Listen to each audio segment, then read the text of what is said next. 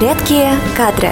Всем привет! В эфире подкаст «Редкие кадры» и с вами Вероника. Начинаем серию подкастов на тему построения успешной карьеры. И сегодня я поделюсь с вами, как провести лето с пользой для карьеры. Каждый согласится с тем, что летом работать не хочется, что лето – это сезон отпусков. Но именно лето можно использовать как возможность своего карьерного роста. Итак, что же можно сделать летом, чтобы подняться вверх по карьерной лестнице?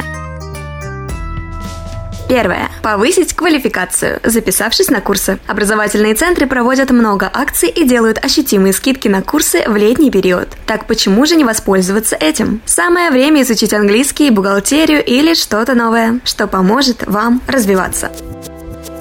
Второе. Время показать инициативность. Пока ваши коллеги отдыхают в отпусках, работы меньше не становится. Будьте готовы, что всю ее переложат именно на вас. Советуем опередить начальство и первым вступить в диалог. Не уверена, что требовать повышения зарплаты из-за дополнительного объема работы уместно. Но вот что уместно, так это разговор о ваших карьерных планах на осень. Именно в летнее время начальник сможет оценить ваши способности без суеты и спешки. Третье. Покончите с накопившимися завалами. Лето – это еще и отличная возможность без суеты разобраться со всеми завалами, которые накопились за год. Разобравшись со всеми делами, вы начнете осенний рабочий сезон без перегрузок и долгов.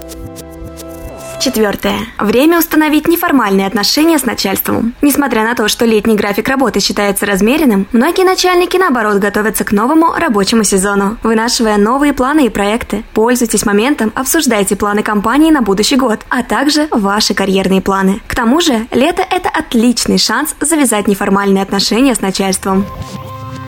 Пятое. Будьте готовы предложить свой проект. Пока большинство рабочих в вашей компании отдыхает, вы можете предложить руководству новые планы по развитию компании или новые проекты, которые вы могли бы и возглавить. Вряд ли начальник сразу же разрешит вам реализацию нового проекта, но ваша задача состоит в том, чтобы предстать перед руководством человеком инициативным и полным идей.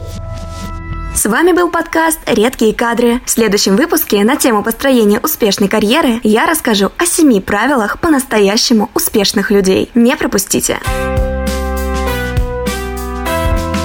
Редкие кадры.